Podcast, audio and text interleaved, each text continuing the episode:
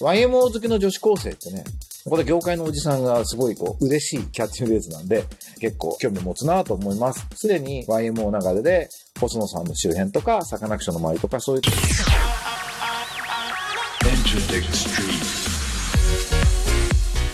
エンターテックストリート。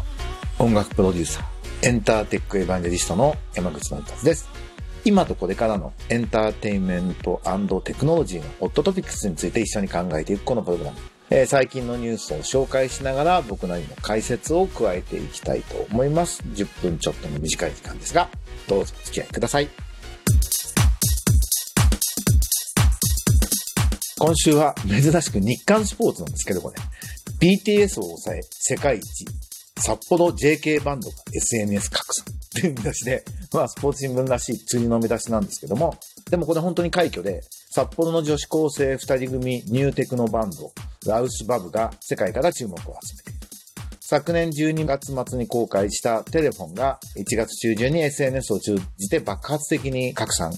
ドイツの音楽プラットフォームサウンドクラウドでは世界的人気の韓国音楽グループ BTS を抑え週間チャート1位にコロナ禍の昨年3月に結成した新世代のテクノサウンドに注目だっていう、そんな文章になってます。これあのなんか北海道のバンドで NoMaps でやってた軽音楽部の大会みたいなところから出てきたユニットだということで、YMO 好きの女子高生ってね、ここで業界のおじさんがすごいこう嬉しいキャッチフレーズなんで結構興味持つなと思います。すでに YMO 流れで細野さんの周辺とかサカナクションの周りとかそういうところがコンタクトして応援していこうというような動きになっているという噂も耳に入ってきてますが、これの世界的バズのきっかけはインディーズのアーティストがツイートで紹介したことなんですって。それが明らかに全ての始まりで、それ以外にいろんな、こう、サイトがうんぬんとかっていうのじゃないってところが、まあ、今時だなとすごく思います。で、あの、これ実は、フェイバーって新しい会社の小島健太郎くんって彼もともと US で北海道の人なんで、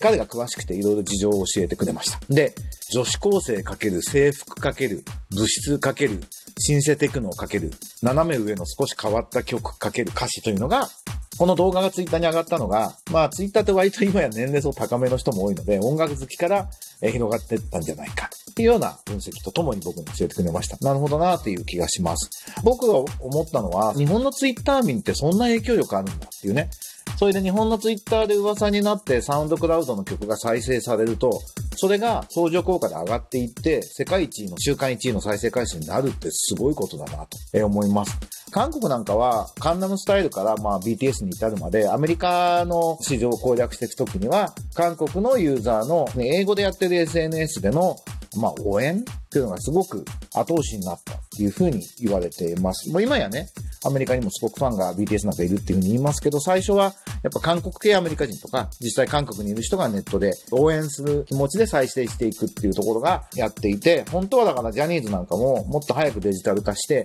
ね、嵐のファンのパワーとかすごいわけじゃないですか。多分 K-POP に負けないと思うんで、なんかそういう風に使っていくっていうのは、今だったらやるべきことだなという風に思います。と同時に、SNS の成功の秘訣っていうのは特にないので、最近のインディーズヒット、大抵チューンコアの配信が多くて、で、チューンコアの野田くんにこの間セミナーに来た時に、何か SNS で成功するとか UGM でうまくいくコツってあるんですかっていうのを聞いたら、えっと、全くわかんないです。何が良かったか、旗で見ててもわからないけど、一つだけ言えるのは、あらゆる配信サービスに配信しているアーティストからしかヒットは出てない。だからやれることは全部やっておくっていうのは、運だからこそ大事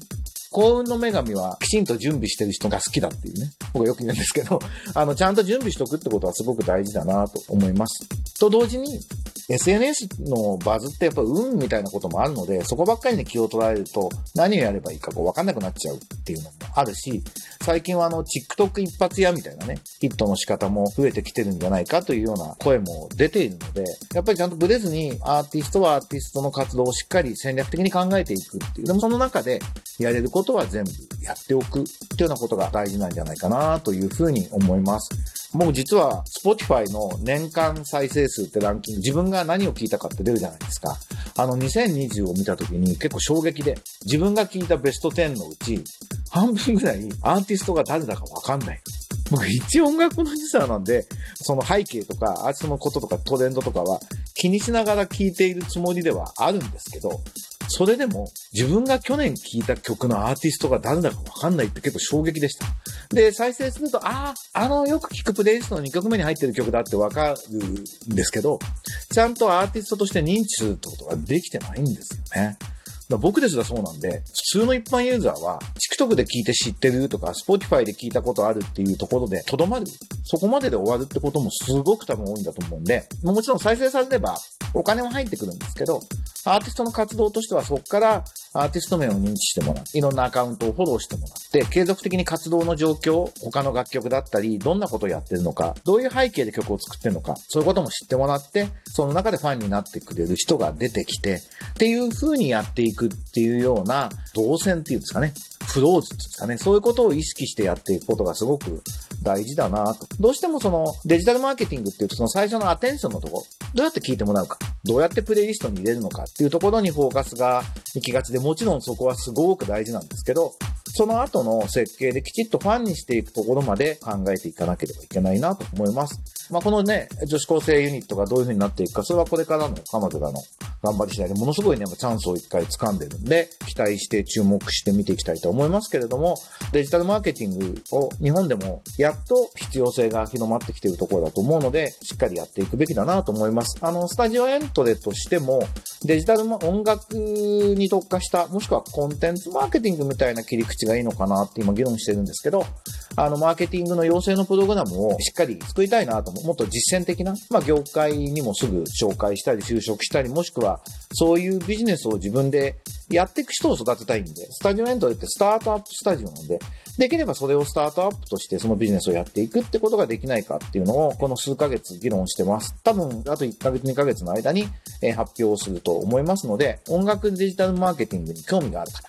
それは教えたい、習いたい、そこをテコにしてビジネスやりたいっていうような方は、ぜひご一緒したいと思いますので、ご連絡をいただけるとありがたいです。そんな改めてデジタルマーケティングにして考えさせられる札幌 JK ユニットの話でした。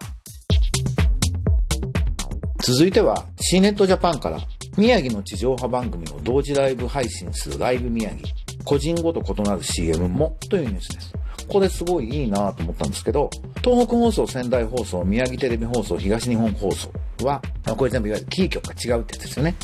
宮城県内のみで放送されている地上波テレビ番組の一部を放送と同時にライブ配信するライブ宮城を合同で実施すると発表した。ライブ宮城は宮城民放テレビ4局がライブパーク、JOCDN、楽天等の協力のもと実施すると。で、各局の広告効果向上によって地域内のマーケットの強化を図るとともに、その地域ならではのオリジナリティ溢れるテレビ番組を全国の視聴者に同時に届けることが狙いという話で、で、あの、楽天トラブルに出品される対象商品で使えるオリジナルクーポンをリアルタイムに配布し、全国どこからでも商品が購入できるようにするとしていると。そういうあの話で、これすごくいいなというか、もうローカルテレビ局って完全に賞味期限ビレのビジネスモデルなんですよね。あの、ま、日本はもう昭和の仕組みと高度成長がうまくいって、その後方向転換できない多分業界業種っていうのがあちこちにあるんですけど、まあその最たるものがメディアコンテンツ業界で、まあまあレコード業界もそうなんですけど、ね、未だに紙の新聞配ることが軸になって赤字になっても何もできないみたいなこともあるように、テレビもまあすごく多くて、その一番最たるものがローカルのテレビ局なわけですね。東京で作った番組をその電波塔を立てて地方に流すみたいな、これが主な役割って言うと怒られちゃうのかもしれないけど、まあ実際はそれがビジネスモデルになってるわけですよね。で、もうそれ自体は衛星もありインターネットもあり別にいらないっていらないわけじゃないですか。ただ、その、その地方ごとに経済っていうのがあって、ローカルのテレビ局っていうのは大体地方のその地元財界みたいなものがみんなで盛り立てて作っている放送局なわけで、地方創生をとか言うんだとすると、これ、その象徴という意味でも、情報発信っていう意味でも、ローカルの放送局をちゃんと再生することっていうのが、まあ、必須なわけですよね。で、まあどう考えても、この県ごとに3つも4つも5つもテレビ局があるって、まあもちろんいらないので、まあつにするで、これ宮城県だけだけど東北で二つにするとか、まあそういうことは必須なんですよね。ただそのいろんなしがらみだったり、まあ既得権って言い方しますけど、そういうものがそれを妨げている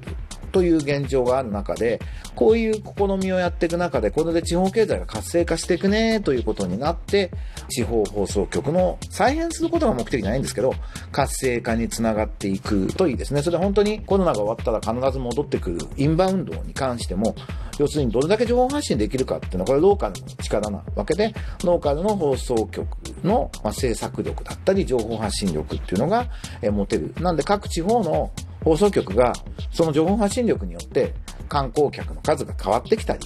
ふるさと納税ってちょっと今問題にもなってますけど、ああいう地方特産品を売っていくモデルだったり、そういう意味ではまあ楽天イーグルスがあるね、宮城県はちょっとやりやすいっていうのはあるかもしれないですけど、EC をやっていくっていうような、あの複合的なビジネスに変わっていくってことが、これ日本の地方経済再生の多分鍵になってくると思うんで、あの僕はあの音楽とかで地元のアーティストをね、さっきのあの、札幌の女子高生のバンドじゃないですけど、地方発でグローバルで成功していく例っていうのがこれからもっともっと出てくると思うので、なんかそういうきっかけにもなってくれるといいなと思う。これ注目して失敗しないでほしいなっていう。多分ね、大人がいっぱい関わってるからね、そのなんか調整みたいなことに手間取らずに、本質的なところで、えー、成功に向かって頑張ってほしいなというふうに思うニュースでした。